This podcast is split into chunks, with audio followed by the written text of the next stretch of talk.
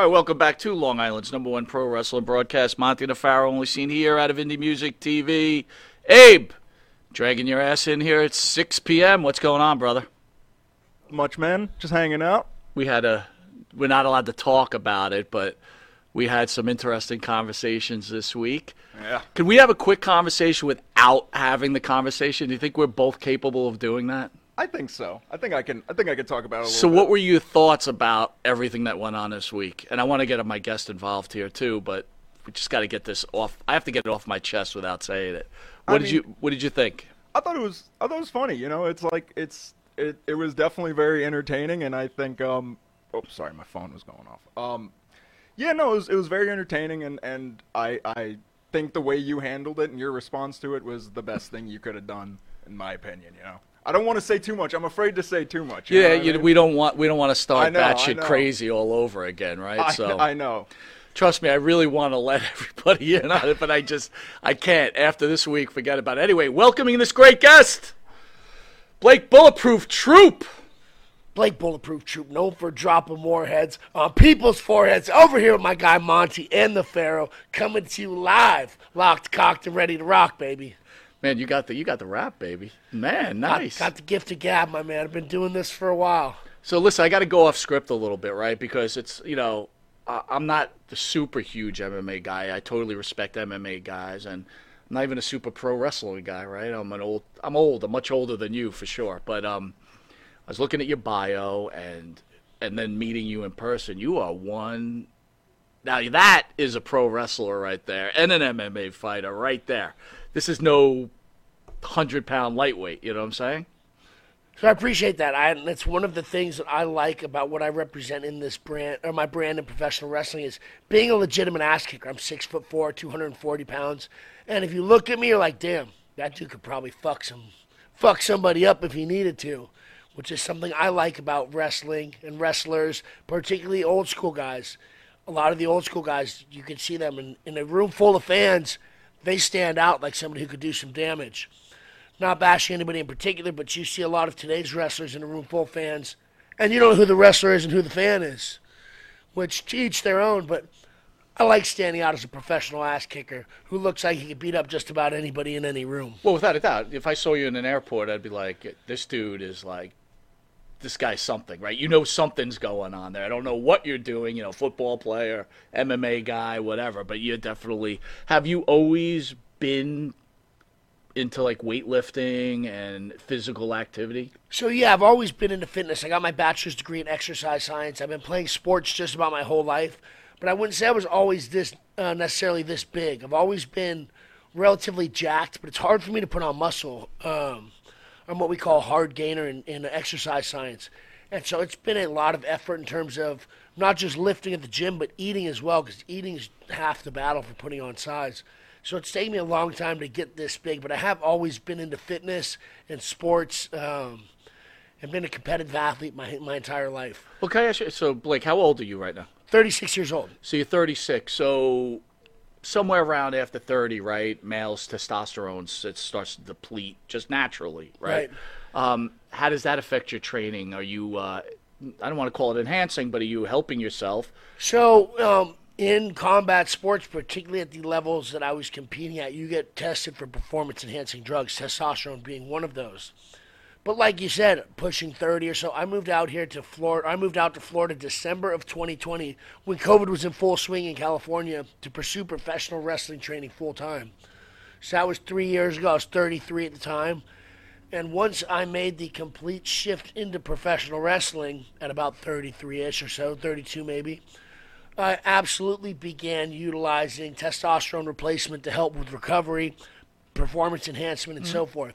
So, luckily, since I've been 33 or so, I haven't necessarily had to deal with the consequences of getting old in terms of testosterone production. Um, but I also live a very healthy lifestyle. I take a lot of supplementation of things to make my body run as smooth, smoothly as possible. But at the same time, uh, father time's undefeated, you know. So Right. like, it, it absolutely helps. I mean, I wish I would have known more about you know testosterone replacement therapy because at some point, and I'm 56, right? So at some point, my levels were like at 100, and I was always a pretty he- heavy weightlifter for a long, long time.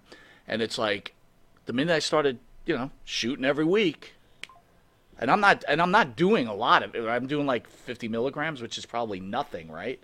Um, to me, I think every male should be doing it. I think it's a it's a game changer. I agree 100%. And I think that as people get older, I think it would help a lot with not just people's uh, physical performance, but I think mood enhancement, a variety Yeah. of different things with homeostasis within the body, where I, I highly recommend people go get blood work done and find out the right ways to go about it so that it's supervised in the, in the appropriate manner. But I, it's something that I highly recommend to grown men, particularly. I mean, you start talking mid 30s, mid 40s, or even beyond there, where I think that it is absolutely something that is essential to a lot of people living their best life. You got your NWA power hat on. I was just thinking, right? Uh, we had EC3 in here twice. First time he was in here, had this great interview, and then he comes back and he's already the NWA World Heavyweight Champion. So, if anything in 2024, our luck will Monty Nefaro will rub off on you, and hopefully maybe you'll become next time you come around. We'll see you as the new NWA champion. I, that's one of the goals that I have for 2024 is to become the NWA World's Heavyweight Champion. Um, I think that's I'm only 26 months into my professional wrestling career, so that's absolutely a very big aspiration and goal to set. But I think set big goals. You know, shoot for the moon. Even if you miss, you'll land amongst the stars. So this year, 2024, I am going to become the NWA World's Heavyweight Champion. Nice, nice. And I might have to go through my mentor EC3 to get there. EC3 is actually somebody that I worked closely with. The dude and I actually met through EC3 yeah. with Control Your Narrative, which I worked with um, for a good amount of time, starting from Free the Narrative 3, which I was in, and then a handful of the other shows. Um, so EC3 is somebody that I've looked up to, that I've watched go out there and build something of his own. And now I've seen him become the NWA World's Heavyweight Champion. So EC3 is somebody that I really respect and look up to, particularly in an industry full of people that I can be very critical of. Um, he's somebody that I really respect and Cer- should be at the top of the mountain and would love to potentially have the opportunity to square off against him inside of the National Wrestling Alliance ring. he certainly is a role model, right? Here's a guy. He's he's been in all the major organizations. Um, obviously had some struggles, uh, especially in the WWE, but he was able to carve his way. You know, it's a, if you're not in AEW or you're not in the WWE, right? It's kind of you know hard to carve your way through that it, the the wrestling industry. Uh, I'm a huge NWA guy, always have been, um, but you know, it's still trying to get where it has to go. So I think I think you got a good role model there, and you know, being your age, there's- a lot of potential there for sure. Absolutely, got the build, got the talk. We're gonna get into that transition. We're gonna get into your early life, but and, and things like that. But I want to do go do some news items with you if you're okay. on that, Absolutely, right? let's do it. All right, so I'm going to paraphrase here, right? So we all know what's going on between Jimmy Kimmel and Aaron Rodgers, right? Kimmel uh, went on attack on his show about unvaccinated people, uh, talking to the audience that uh, people who are unvaccinated are causing pain for everybody else and filling up the hospitals where people now can't be treated because of people's stupidity not getting vaccinated obviously on Pat McAfee more recently, Aaron Rodgers accused Jimmy Jimmy Kimmel of having Epstein connections. Uh, we know the whole Epstein thing, and uh, Jimmy Kimmel wasn't happy with that. And he went back and he went back and forth with Aaron Rodgers. Um, let's let's start there, and we don't want to get in too much trouble, but you know you could be canceled, and I don't want you canceled. We've been canceled. How many times, Abe? Seven? Seven times. Enough times. Um, thoughts on Kimmel's politically correct anti vax rant? Um, you know, I will say that I lived in California at the beginning of COVID, and because of a lot of the COVID restrictions and so forth that were placed on the Californians during that period of time, I left California. I live in Florida now. Um, I'm a big believer in freedom and being able to live your life as you want to live it. So if people don't want to get vaccinated, I think that's on them. If people want to I self-identify as a fucking hot dog, then that's on them. You know, I think let people live their lives to the risk that they want to have. Um, It's kind of my feeling on it. Um, Well, let me ask you this, Blake. At what point is enough enough, though? Like, uh, you know, what if eventually someone wants to marry their dog, or maybe an ant, or a cockroach? Are we going to continue to allow this to happen? I mean, when is enough enough? it's a great question. I don't know. It's great. Well, let me ask when you. I thi- get when I get the answer to that, I'll run for you, you, president. yeah, you'll run for president. That's a great answer. So, what did you think of Aaron Rodgers? Obviously, they have a back and forth. Do you think Aaron Rodgers is out of line with the whole Epstein? Uh, I comment? think that that is in today's climate. I think that is a big statement to make without any evidence or something to back that up. What about Because I what, think- what about general shit talking? Right? Kimmel's got his own show. He has a lot to say, and he can get away with it. And someone wants to shit talk back. Why is everything taken so um, literal? So I guess with the shit talking, where I'm a big fan of shit talking, and I heard some of the quotes back and forth. Like one thing that Jimmy Kimmel said that made me laugh, that was pretty good. Is like Aaron Rodgers got two A's on his report card, and they're both in his name. And I was like, that's good. That's That's a pretty great good, line. right? Yeah, Like- sure. But that's not like the Epstein thing. I could see that putting somebody's because I heard Jimmy Kimmel was upset. He said, "You know, you're putting my family potentially in danger by making claims like this," which I actually get that and agree with that. Good point. Um, you know where because there's a lot of people that are upset about this. This is this should be more front page news. It's like unofficial front page news because all the people are talking about it. It's just not all over the news. Right? You know where people want to know what the deal is and like who's over here fucking all these children because like Yeah. I mean, to each their own and self identifies this, that, and the other. But I don't think people should be fucking kids, you know? Like, and I believe a lot of people feel very strongly about that. So to say somebody is a part of this group, I do think that that potentially puts them, their family, and so forth in a potentially precarious or dangerous situation, you know? Because if somebody just happens to believe that and sees them walking down the street or at dinner whose kid got kidnapped or raped, or whatever, somebody, that to potentially come down to being some type of bad situation for Jimmy Kimmel. So that's why I say if he said that without there being any basis for saying that he was on the Epstein Island or whatever, I don't think that's not right. Um, You know, I didn't think about that. That's a really good point, man. You know what? You do put someone in danger. I get maybe that's not in the best taste to throw that joke out there, right? you know, but like if it was shit talking, like I'm all for shit talking and jokes, especially that Aaron Rodgers, the two A's. I, I, I popped big when I heard that. All right. Judge orders Universal Music Group to give R. Kelly's remaining royalties of five hundred and sixty-seven thousand to his victim victims. The judges ruled that the R&B singer R. Kelly remaining royalties cover the half a million dollars owed by his sexual assault victims. Thoughts on that? Um, well, back to people who shouldn't be fucking children for five hundred dollars. Yeah. oh well. Boom. Yeah, I mean, I don't, I don't really feel bad, you know. Like, I think that, I, and again, I don't know all the details of his story, so I can't sit here and act like I'm an expert on the situation. Right. But from what it sounds like, he got convicted of was having sex with underage people, and as a result, he's being punished with his freedom and his finances. And like, Right. He's paying the you know, price. I'm not necessarily mad at that. Like, there's some things I think that maybe shouldn't be as big of a deal, but I think fucking children's one of the things that should be a big deal. So like. I mean, he wanted to go fuck a bunch of kids. Now he's getting fucked by the system, and I don't really feel that bad about it, to be honest. Well, we're, we're kind of rolling this up, so I got to ask you, right? Here you are. You're this. You're famous, right?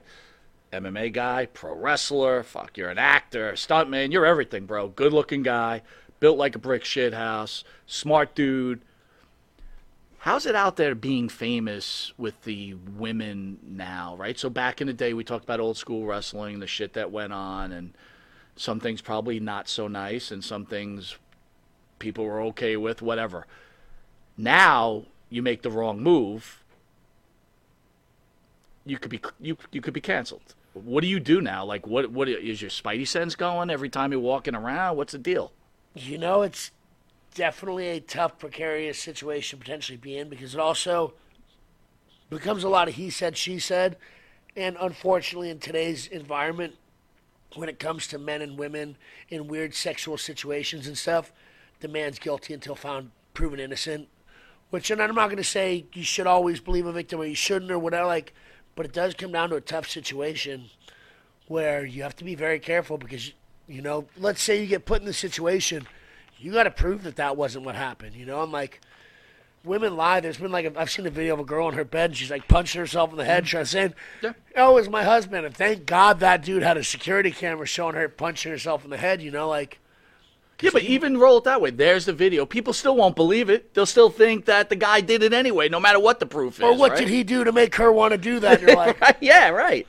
um, it definitely becomes a little tough, and I think that people need to be protective of themselves. And I, but I also think another big part of, and like given I think the girl punching herself is a different situation, but in terms of like sexual relationships, is being honest with people. I think people do a lot of this stuff out of spite because they feel like they got played or lied to or this, that, or the other.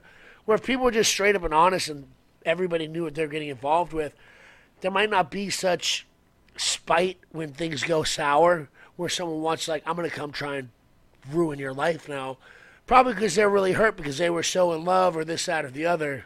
I mean i can't say it's for every situation but i think honesty would go really go further in preventing people from acting like lunatics. Well, let me ask you, Matt Riddle. I mean, you know Matt at all personally? I don't know him personally But you know the deal that was going on with him with numerous women, uh, I don't want to say numerous, some women complaining about him. Uh, what are your thoughts like about that type of stuff? Right here's a woman who dated Matt Riddle, and then the minute he broke up with her, he she pretty much destroyed his career. You know, I I think timing of things always makes me a little bit weary. Um, if things are that bad, you know, and so forth, but your guys are still together, and then we break up, and all of a sudden he's the worst person in the world. Like, I don't know enough details about that specific situation, but I will say that I know people that know Matt personally, and Matt's a good-looking guy who's got a lot of stuff going for him, and I hear he's got a lot of swagger. Where it's like, I'd be surprised at a guy putting like that putting himself in a bad situation or a situation where the girl wasn't interested in it. Mm-hmm. Maybe at some point she got turned off by it, but I. It's hard to speak on. Or maybe, like you said, I also just don't kicked it to the about. curb, and then she was unhappy, and then she was And then like, spiteful. "I will destroy I'm you." going to get you back, motherfucker. Exactly. How was that for sneaking that in, Abe? You like that one? That was pretty good, right? Okay. Anyway, um, at nine o'clock after you today, I've got the author of M- Monster Mirror. It's the uh, he spent over hundred hours with David Berkowitz, the son of Sam. I know you're a younger guy, but do you remember the son of Sam at all? Who's that? The son of Sam, David Berkowitz, Yeah, so he was a serial killer. back in the seventies. Huge thing in New Yeah, York. son of Sam. Because well, explain the son of Sam because I do remember hearing this. So, a gentleman by the name of Berk, David Berkowitz, and by the way, the book is Monster Mirror. Uh, the author will be on at 9 o'clock today. David Berkowitz was a serial killer. Um, he killed over, I think, 30 people, if I'm right. Uh, it was almost a weekly occurrence throughout the summer of, what, 78, I think. Anyway, long story short, David went to jail, and now he's a, a born again Christian. And uh, he's found Jesus, and he is looking, you know, he he's looking for forgiveness and everything else. What are your thoughts about that? Like, you know, Jeffrey Dahmer eats people, David Berkowitz kills a bunch of people, and then they find God. I mean, do you think if they truly find God, they should be forgiven? I mean, if by forgiven you mean released from prison, then No, no. no, not released. Just like Um, forgiven by people or like for you know, and I, I don't want to get too deep in the religious thing, but it's like he goes on to the afterlife. Is Jesus waiting for him and says, "Hey, look, you you you really didn't want to eat those ten people, you know, eat their brains and fingers and whatever else you would do, and and I see that you want forgiveness for it. I mean, do you have a hard time forgiving people for something like that? Um, Let's even turn it to child child abuse, right? Having sex with children. You know, guy has sex with eight children, and all of a sudden he, in his heart, he feels like he's, you know, I'm I, I'm sorry for what I did. I didn't really mean to do that. Yeah, it's a tough one, and because I think a lot of people hide behind religion, and I'm not saying everybody does or so forth. Sure. But I feel like religion can be something that a lot of people can hide behind. I think this is a a situation which people could hide behind it, and maybe not necessarily be genuine behind the message. And maybe they are, but if they're fucking children and killing people, I think they should be in jail. So like, pray, praise the Lord, forgive them, blah blah blah blah blah, this and that. But like, you're still gonna die in jail, in my opinion.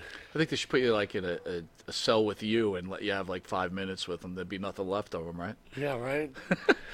I'd like to thank the band that sings the theme song for Monte Farrow and Jimmy Farrow, along with his partner Bart Griggs, make up the band Wisteria Hall. Wisteria Hall sings such great songs as In My Dreams, This Life, Not Far Behind, Here Comes the Rain.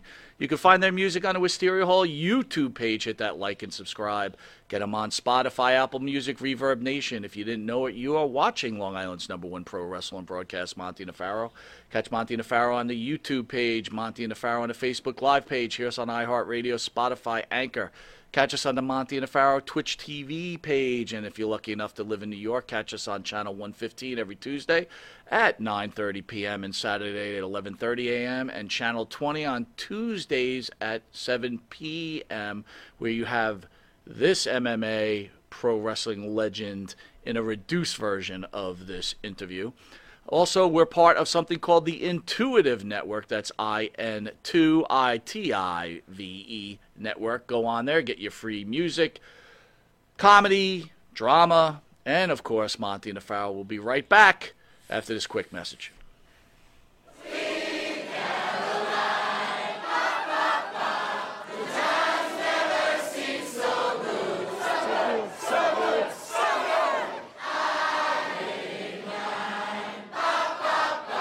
Sir, Ah, Manscaped. uh-huh. Uh, you know, have you tried the new equipment that's been sent? I'm afraid because it says weed whacker. I'm scared. Maven, Manscaped. What are you thinking about Love it. Dude? Love it. What do you use it for? Necessity. What, what don't I use it for? Put it this way the only hair I have on my entire body is these eyebrows Yeah. that you see. These caterpillars racing to the middle of my nose. That's it. That is it. That's all. That's all I have, and that's all I want. That's the So big- Manscaped is a must. We were talking before the show. There's nothing worse than just hair. Yeah. Right? Hair on a woman, hair on a man. It's just bad. Absolutely, and it's the one thing that the older I get, it starts growing more in unwanted areas. Absolutely. I hate it. I'm going to ask you a question. Uh-oh. Just going to go out there. oh boy. Go for it. You're doing a deed. Yes. Again, I don't want you to have to admit this because we, as men, we try not to admit this. But if you're going to Oh, go I do know the deed where- on a woman, I know would you rather going. have her be hairless or a little hair, racing stripe, or Racing stripe. full retro bush? Well, Racing stripe. retro bush is out. Yes, thank you. Retro Bush is out. Yeah. Um, I don't mind a small, well manicured landing strip. Every now and then, if it's completely, and I'm talking like baby's ass bald, Mm. then I, I start. Where is that pedophilia line? That I'm that I'm I don't, I don't want to Wow. wander into that. That's very of it like interesting. that. I never thought about that. You're a smart dude. Holy shit. So if the landing strip is clean enough for the plane to go in smoothly, you're cool with that. if the landing strip is has been- like I said, well manicured, Yeah, you yeah. can see both sides. It's not Like blinking lights on both sides of that. I landing? just don't. I don't want. You know, I don't want the shrubbery going off into unwanted areas on that as well. Gotcha. Yeah, oh, look what you found. Ooh. I got to be all honest though. Hey, the, Ah. the, the older I get though, I don't. I think I don't think I can be as uh. I I found it. I found have it. you ever gone down there and like just like you, she slowly brings down the underwear? Then What is? Retro? Just, Absolutely. You're like, whoa. Wow. Yeah, like, I'm a, like it 46, of pops course. out. Do you like walk out or what do you do? No, I, tr- I muster through. I muster up the courage to get He's through. a trooper. He's a trooper. Got to give him an A. Oh, for not all not all heroes wear capes. Yeah, I There you no, go. I hear you. I, you listen, go. can't, I couldn't. I couldn't say. Bush. I couldn't say. it. Well, if you have the same beliefs as Maven, does Manscaped could help you? Absolutely. The weed whacker. Absolutely. What are you thinking? I'm thinking that I may have to like you know go in a room, close the door, and hang out with the weed whacker for a little while. Yeah, I think you're a retro guy, aren't you?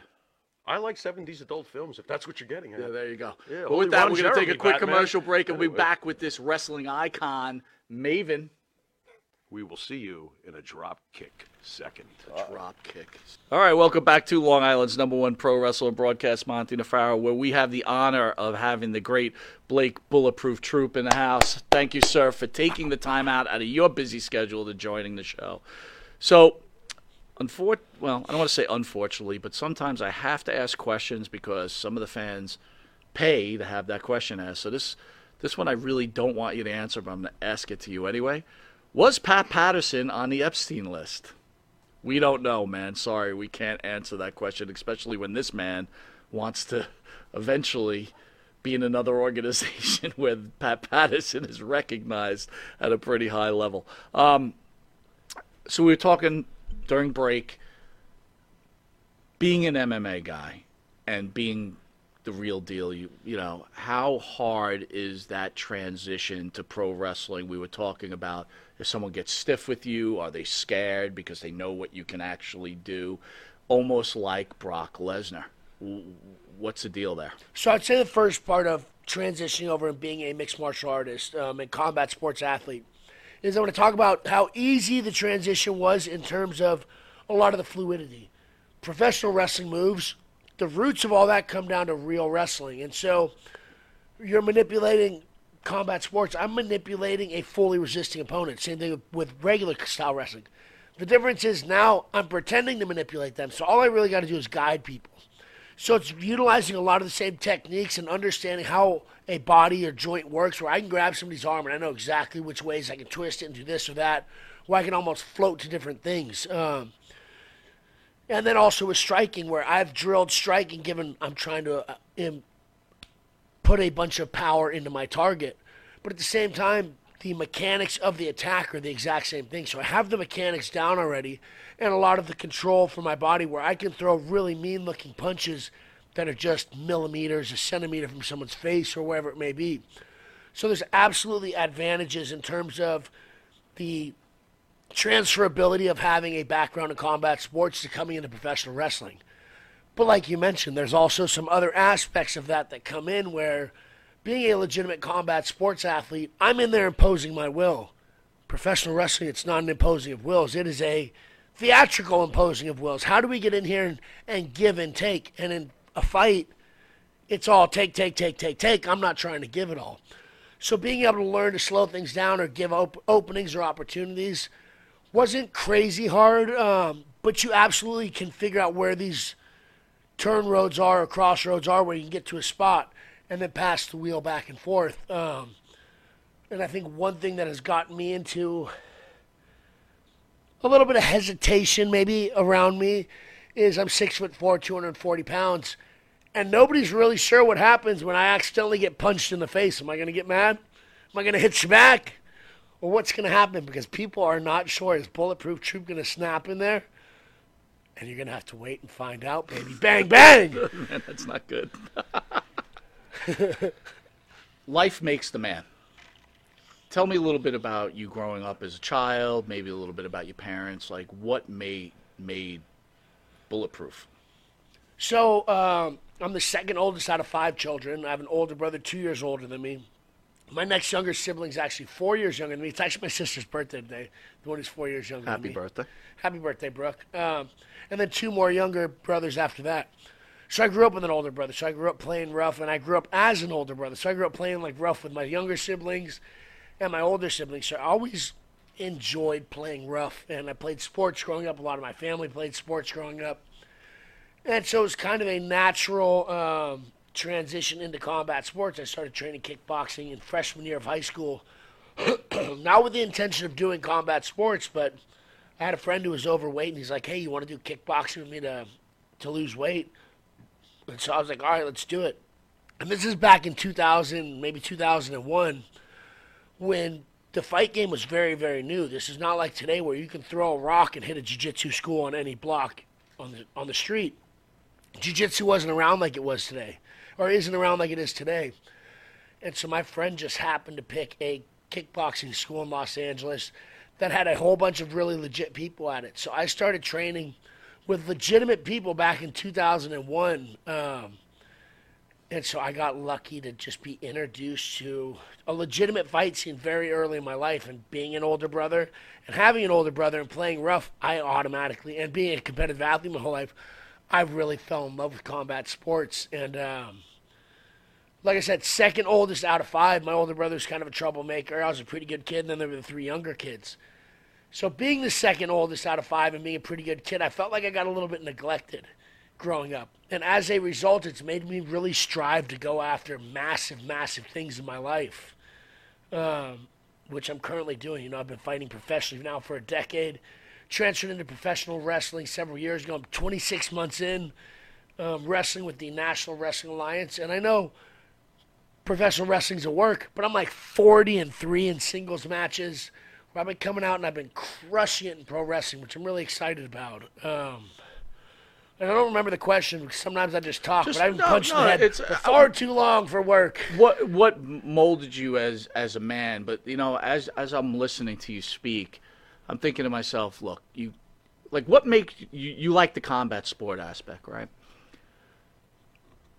when when when you knock someone out cold what's the emotion do you feel do you feel like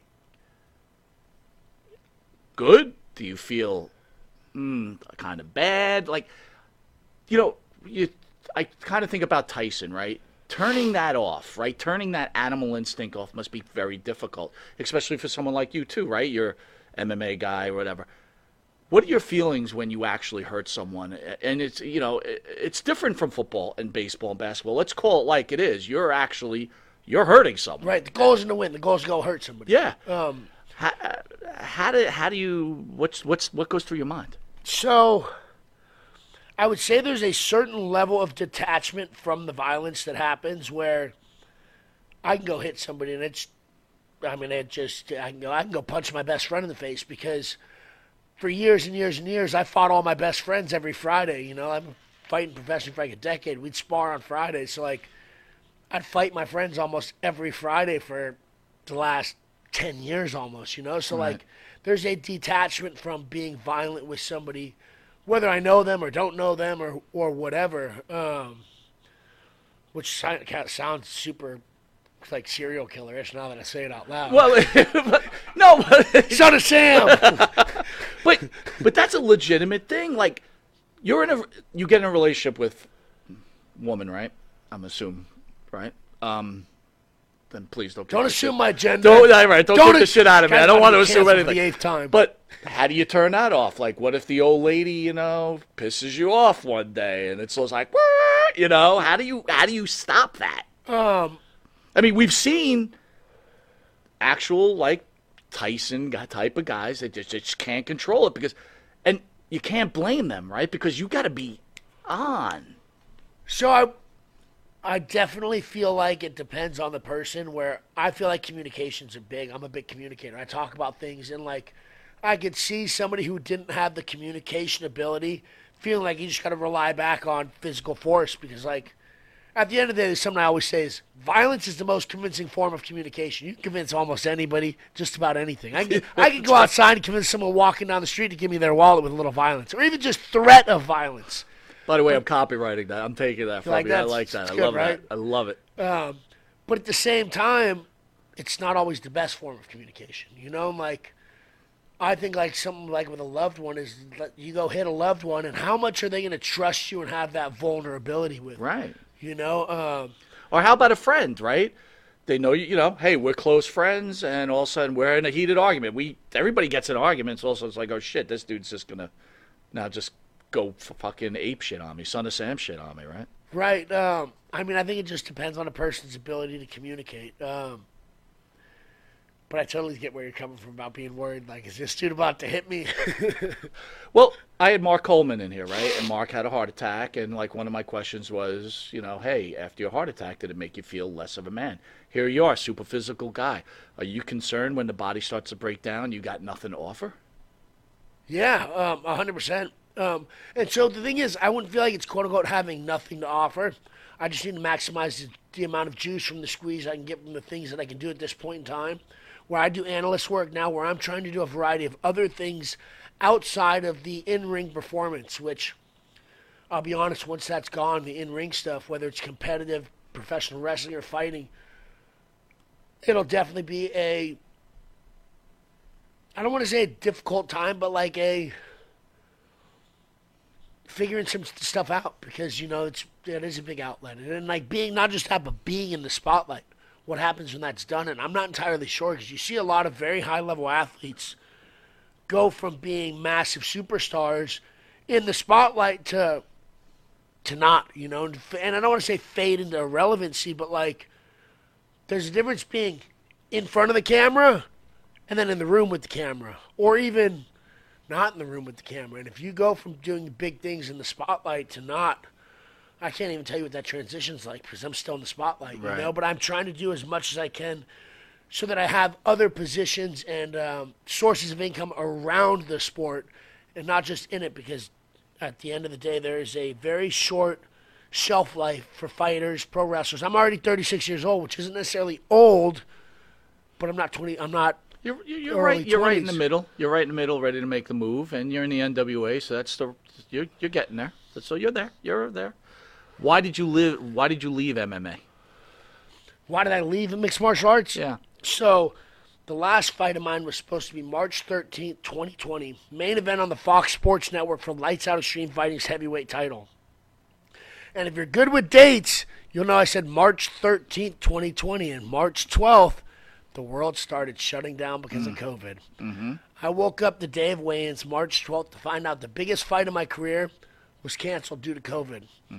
And I'm in Los Angeles. And so three weeks to flatten the curve. All right, three weeks, six weeks, nine weeks, 12 weeks, three months, six months.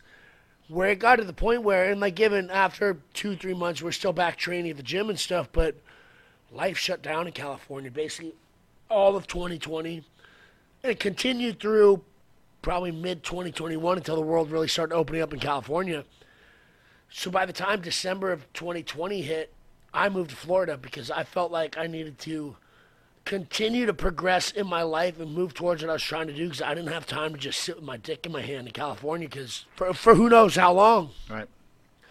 So, um, like I said, March 13th was supposed to be the fight.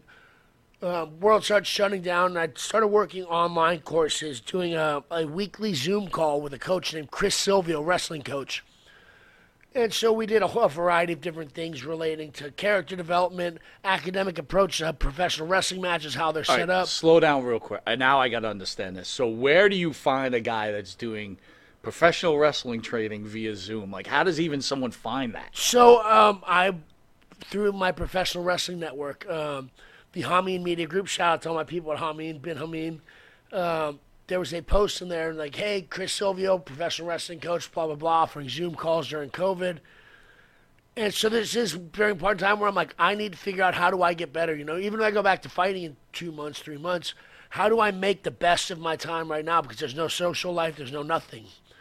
And so one of the ways that I did that was starting to do Zoom calls with Chris which started, like I said, a lot of um, basic fundamentals like academic approaches to matches. He'd give me homework of watching matches, so I'm watching tape, building moments, watching promos, analyzing these, um, as well as a variety of different homework assignments for me to help with my brand development, catchphrases, um, and so forth. And so him and I did a basically like a week. Every week we did a call just about for five, six months until finally now it's October, November, and I'm like, I need to just go to Florida and go train with this guy because California's not opening anytime soon. It doesn't look like. And I felt like Chris Silvio had the right understanding of what I was trying to bring to pro wrestling. I wasn't trying to be Blake Troop, a guy who used to fight MMA, who now does pro wrestling. I was trying to be Blake Bulletproof Troop, the MMA fighter in professional wrestling. I was trying to bridge my brand of Bulletproof Troop within both. So it was one entity in multiple areas as opposed to one person in a few different spots, if that mm. makes sense. Yeah. And so after working with Chris for a good amount of time, I was like, I need to go out to Tampa, Florida for. And I'd never been to Tampa before. I just moved to Tampa because I felt like Chris was the right guy for me. Moved into a house I, I didn't know the guy. Moved to a place I didn't know anybody but a coach that I'd been working on Zoom calls. And now, three years later, I still live in Tampa, Florida, um, which was one of the best gambles I could have taken on myself. Ballsy move. Ballsy move. you know and like i'm i'm hard on a lot of people in pro wrestling because i don't feel like a lot of people it's i don't feel like i'm better than people. I feel like i try harder and i'm willing to sacrifice more things. You know people are like oh blood sweat and tears. Like yeah. Tell me about one of the sacrifices you made for pro wrestling. Oh uh, drive to the shows. Like bro we all drive. Why do the training? Bro we all train. We all do ring crew. Like what have you really sacrificed? I moved to a place I'd never been across the country. I moved into a house I didn't know the dude. Like, I changed my entire life for professional wrestling. Not saying that's what everybody has to do to earn my respect, a lot of guys I think are out here putting minimal effort in and then thinking they're doing big things. And like, I'm not bashing those people, but I changed everything in my life for pro wrestling. You know, like, and then I'll have people be like, "Oh, you're so lucky." Like, lucky. I don't look like this because I'm lucky. Like, I'm not where I'm at in professional wrestling because I'm quote unquote lucky. I put myself in these positions to win. Um, you know, just like I worked with Chris for six months, seven months before I moved out there. Like, You know, or like people are like, man, your brand's so well put together. You've only been wrestling for 26 months. Yeah, but I started Bulletproof Troop LLC in 2016. I've been doing Bulletproof Troop for eight years. Right. That's why my brand's so well refined and put a lot of thought into it. Like luck has nothing to do with it. So when you were in MMA, MMA, did you look at pro wrestling as a joke, or were you always a fan of pro wrestling? So um, interesting. And so pro wrestling actually was my first love. I was born in 1987, um, and so I grew up in an era where I believe pro wrestling was 100% legitimate competition. And there are two dudes really fighting each other. Around the late 90s, as kayfabe broke and became more public knowledge, um, it broke a young Blake Troop's heart, and I'm talking like seventh, eighth grade. Um, right, I'd say like right after uh, WWE No Mercy or WWF, it was WWF when I was growing Yeah. up.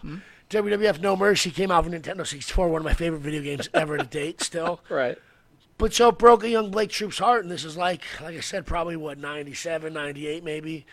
Um, and around this time is when UFC was starting, and early UFC was wild for the people who didn't like. Given it's fighting people now, but like there were like no weight classes, there were almost no rules. You could punch a dude in the dick, like Blake, I gotta, I gotta tell you, I remember when uh, I guess it was on pay per view, and we used to have those hot boxes. Remember when you used Yep. to press the button in the back, you get all free pay per views. yeah, the black And box, so- throwback, yeah. like this is where we're dating ourselves here.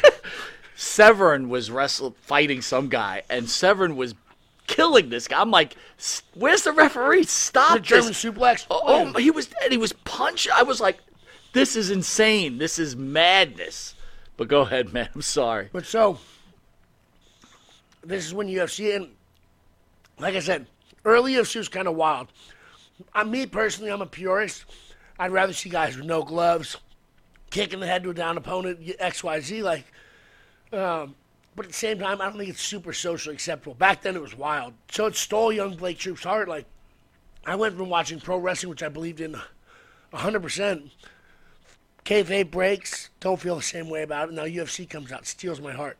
It was right around the time my friends like, hey, I want to do kickboxing to lose weight, and I just happened to go to a legit fight gym with like legitimate people, way before fighting was like established or like mainstream. And so it stole my heart for a very long time. Um, and I wouldn't say I thought pro wrestling was stupid, but I grew away from it because it wasn't real sports to me anymore, competition. As I got older, uh, particularly 2014, 2015, I started seeing a lot of guys, bring, or I started noticing more guys that were bringing the entertainment value of professional wrestling personalities to combat sports. Tito Ortiz is one of the old school guys. Chael Sonnen's another guy. Conor McGregor's another guy who was really coming up at that point in time.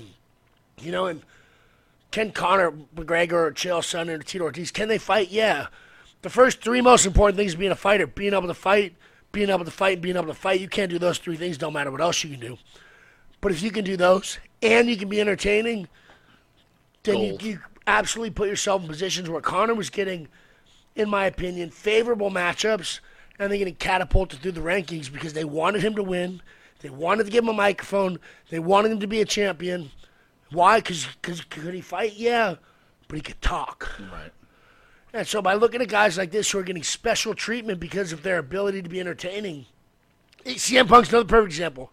CM Punk did not fight in the UFC because of his accolades and being a fight competitor. And I'm not bashing him. Mm-hmm. CM Punk got the ability to debut in the UFC because he's going to put asses in seats. At the end of the day, the UFC is trying to make fucking money and sell pay-per-views. Do you th- do you think the UFC tried to give Punk the easiest match possible, and he still couldn't win because he I wasn't the that tough easiest of a match guy? possible, then still respecting the integrity of the UFC. They didn't give him some total bum. They gave him two guys that were decent guys. They weren't, you know, Mickey Gall was a brown belt in jiu-jitsu. Like I don't care what anybody says. That's so, a- so he had to fight legitimate guys. yeah, I think it still respected the integrity of the UFC's spirit of competition. I don't think it was a complete gimme. I think they tried to give him guys that wouldn't go in and wreck him. But at the same time, they shouldn't. They wanted them to win the match, you know, like because the guy's entertaining. So let's give him someone we. There is a it should be a good matchup. Yeah, Let's right. give him, gotcha. yeah. Gotcha. You know, because gotcha. No offense, to CM Punk, but they could have given him somebody who would have blown him out of the water. But they gave him some guys that he could be competitive with. And I'm, again, I'm not bashing CM Punk, and I have all the respect in the world for CM Punk for getting in there and fighting people.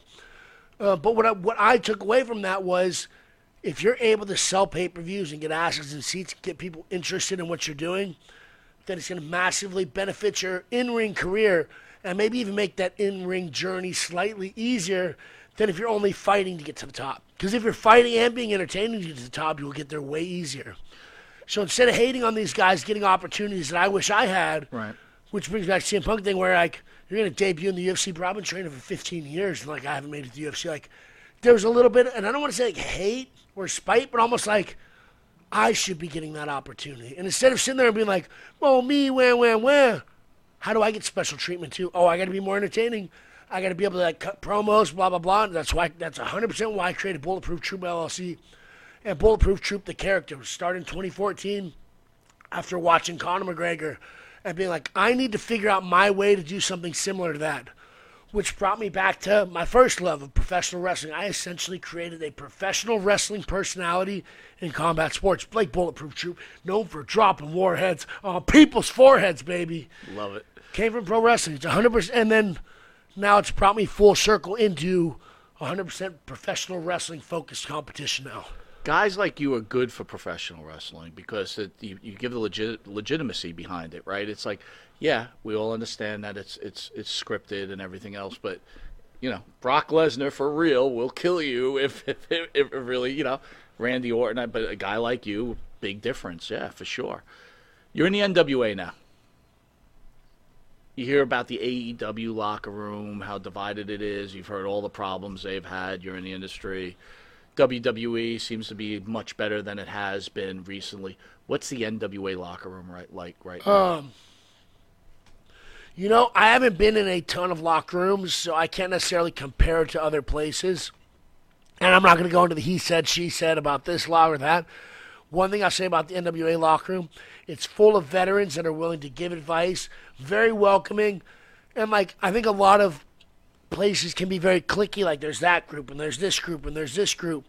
Where, given do people kind of hang out together? Yeah, but it's very um, inclusive in terms of, like, you could chat with different people or, like, you can go, and a big thing for me is you can go ask any of the veterans in the locker room, EC3, Trevor Murdoch, um, any of the guys, Tyrus when he was there, you know, any of these guys, hey, I got a match coming up. Would you watch it and give me some feedback?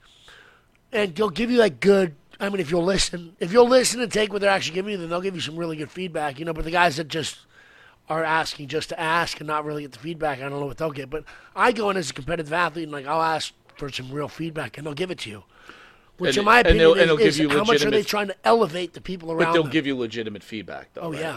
and like I feel like it's a very welcoming locker room where it's not like,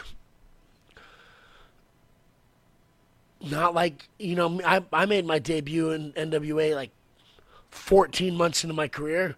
I felt very welcomed in the locker room. I didn't feel like people like didn't think didn't treat me like I didn't belong or like I wasn't wasn't an equal to them. You know, given I was new, things I could do better and so forth. But if a veteran's going to come over and give me some advice after my match, as opposed to just not say anything, and to me, that's I'm a competitive athlete. Like, give me the advice like that. That to me is welcoming. I'm a big fan of the NWA locker room. I think from top to bottom, with Billy Corgan, all the locker room leaders in terms of like EC3, Trevor Murdoch, Mike Knox, and a lot of the guys. I it's a very welcoming place. I love working at the NWA. So when EC3 was in here, they were just uh, NWA was just finishing that or that CW deal was just around the corner. Tough question for you. Did Corrigan make a mistake doing the cocaine gimmick with uh, James Mitchell? Did You know, that throw um, you guys off track? So I've heard that that had something to do with things working out and not working out. I've heard that it had nothing to do with things one way or the other. Hard to say. I don't know. Um, I heard about it later, um, but I couldn't really tell you one way or the other. I think publicity is almost always good to have. I can't speak enough on it. I don't know. I tr- and like I also try not to get caught up in the dirt sheets and the this and Yeah, that. sure. You know, like where. Do you do you have a relationship with Corrigan? Um, I have a working relationship with Billy, um, or Mr. Corgan. Like, I like Billy, and I feel like I can shoot him messages and talk to him about a variety of different things. Um, you know, because I am a crossover athlete, I do like to flex for him a little bit. I was on the Fubo Sports Network last weekend doing a combat sports analyst gig with Lights Out Extreme Fighting, which gets hundreds of thousands of live viewers. Right. And on the broadcast, I cut a promo about my upcoming match against Joe Alonzo at the NWA Paranoia event in Fort Lauderdale, which is this coming Saturday. And Joe, if you ain't been training through the holiday seasons, my man, it is going to be a rough night for you on Saturday. Uh, but so I, I will do things like that, and then I'll send that over to Billy, who's stoked to see his stuff in an area that's outside of professional wrestling. Right. Like I said, at the end of the day, these are for profit businesses, meaning how much money can you bring to the company? And by being a crossover athlete in a similar market of combat sports, I feel like my ability to bring fans to professional wrestling or new fans pro wrestling, ideally combat sports fans, I'm in a unique spot to do that. And so I try and do that as much as possible when I have the opportunities to do that. And as a result, I think that it's earned me some respectability because I'm something different than the rest of. I'm not bashing anybody, but I, pr- I bring something to the table that almost nobody else in professional wrestling can bring. I asked this to EC3. I'll ask you too. Corrigan obviously has put a lot of effort towards the NWA. Being a, a true athlete like yourself, is it difficult to take? Uh, obviously, Corrigan's a genius, right? Musical genius. But is it difficult for an athlete like yourself to take direction from a non-athlete when it comes to professional wrestling? I mean, it's not like he's giving you music lessons, right? You right? know, if Billy's like, here's what you need to do, like, I might take one more fight potentially before the end of the year um, for the Lights Out Extreme Fighting Heavyweight title, which is was supposed to be my last fight, and I'm considering potentially doing. If Billy came in and tried to tell me what my game plan needed to be for that fight, I would probably laugh. But professional wrestling is not com- com- competitive combat sports. Professional wrestling is live theatrical performance. And if a performer like Billy Corgan told me, here's what I want to see out of you in this performance, mm. I'd be silly not to listen. Because who am I in terms of a perf- competitive athlete fighting? First, understandable. But you're talking about a guy who's toured around the world performing, given a different field of performance, but at the same time, it's performance. If a if a performer of that magnitude gave me direction, particularly on a show of here's what I want on my show, I would absolutely have no problem following that. Um, you know, and and one thing that I would say that I think touches on on what you're kind of trying to ask is if they were like, hey, we want you to come in and lose to Kylie or like one of the girls or Ella Envy or something, like how would you feel about that? I mean, I wouldn't be stoked because how, how and realistically, how does a girl like that beat me? But if we can make it work, let's figure out how we can make it work, and I'm going to deliver on what you're asking. Right. Um, you know, because I'm a big fan of realism and at the same time protecting my brain. 'cause I do something stupid, and now it takes away that entire mystique and that. But if that's what you want, let's figure out how to make that work. You know. So it's professional wrestling. It's theatrics. You know, I'm like, I, I just was claiming and boasting my like 40 and three singles record, but it doesn't fucking mean anything at the end of the day. It's fucking pro wrestling. You know, like. But at the same time, the perception of what that person is, you know, and if they want me to go and lose to like a Kylie or a No, man, we gotta Oh, whoever. You, we gotta get you in that match with EC3 and get that NWA title, man. Yeah, I, I would. It would be an honor to be able to face off against a mentor like that, particularly having something like the ten pounds of gold on the line. You do some acting too. There's some movies that the fans can see you in. Yeah, so I've done a hand, nothing too big yet. Uh, I've been on a handful of TV shows, like The Kingdom was an MMA TV show. Uh, you'll see me throughout that actually in the background doing a bunch of different extra work. Um, I've been to stunt driving school. I've choreographed a handful of like music videos and different things like that. Film is kind of the next chapter for me. Um, I've done a handful of things, and I'll still dabble in different film-related uh, projects. But fighting was really the foundation of my career. Pro wrestling is really the next stage of me becoming the best entertainer that I can be. And then maybe 10 years or so down the line, five, who, who knows what opportunities open up. But then eventually making my way into even more mainstream entertainment. One person that I would really like to emulate or be in a similar position to in life is where The Rock is today. Hmm. Where he's superseded wrestling now, he's like a movie star. But even beyond all of that, he uses his platform to go out and be a a source of like influence and motivation and to like go after what you want in life, which in my opinion at the end of the day is like what's your legacy is how'd you impact the world. When people say your name, like what do they think? Like when they, when someone says Blake Troop, do I want them to be like, well, he was the best fighter, he's the best pro wrestler. Cool, short short little high if I'm on my deathbed, but if somebody's like, man, you encouraged me to go after my dreams and to believe in myself. That would make me feel that's a legacy that I'd want to live behind.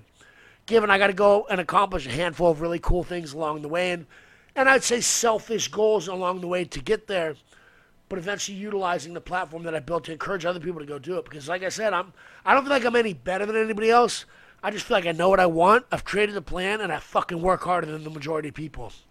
And I think what, it's just what people need to figure out what you want, create a plan, and fucking bust your ass for it. And do it. It's that simple, but it ain't really that simple, but it kind of is. Where are you tomorrow? Tell the fans where they can catch you. You're doing some announcements. So. I'll be right? working as a combat sports analyst for Flex Fight Series here in New York, um, and that's tomorrow, Friday, June 12th or January 12th, excuse me. Then on the 13th, you can catch me in Fort Lauderdale, Florida, squaring off against Joe Alonzo at the NWA's live event Paranoia. And then the following day, the 14th, you can catch me in Tampa, Florida, doing TV tapings for NWA Power, baby. A full schedule for Bulletproof Trooper, baby. I'm locked, cocked, and ready to rock. That's it, baby. Want to thank the great Blake Bulletproof Troop for being in studio. What a wonderful interview. Good luck tomorrow. Thank you again for honoring us and coming into this studio. Want to thank everybody. Catch the 30 at 7:30, and then I'm back on with the author of Monster Mirror, the hundred hours spent with Son of Sam, David Berkowitz. Want to thank you again, sir. I got to give a quick shout out to my man, Dude Gourmet over here. He's sitting quietly on the couch He is next quiet- to me. he's he quiet made man. all this happen today. He picked me up from the airport today, had some fire torta sandwich for me. Been making all kinds of fire. It's good to see my man. Shout out to Dude Gourmet. And if you don't have any seasonings by Dude Gourmet yet, you need to head on over to their website and pick something up. We just had BLTs. What was it? Honey Chipotle? Honey Chipotle. Oh, it was so good. Go get yourself some Dude Gourmet, ladies and gentlemen. Control your nutrition, right? Control your nutrition. Yep. We'll see you guys at 7.30. You've been watching Long Island's number one pro wrestling broadcast, Monte and the Pharaoh, only seen here out of Indie Music TV. We'll see you at 7.30 with the 30 and 9 o'clock with the main show.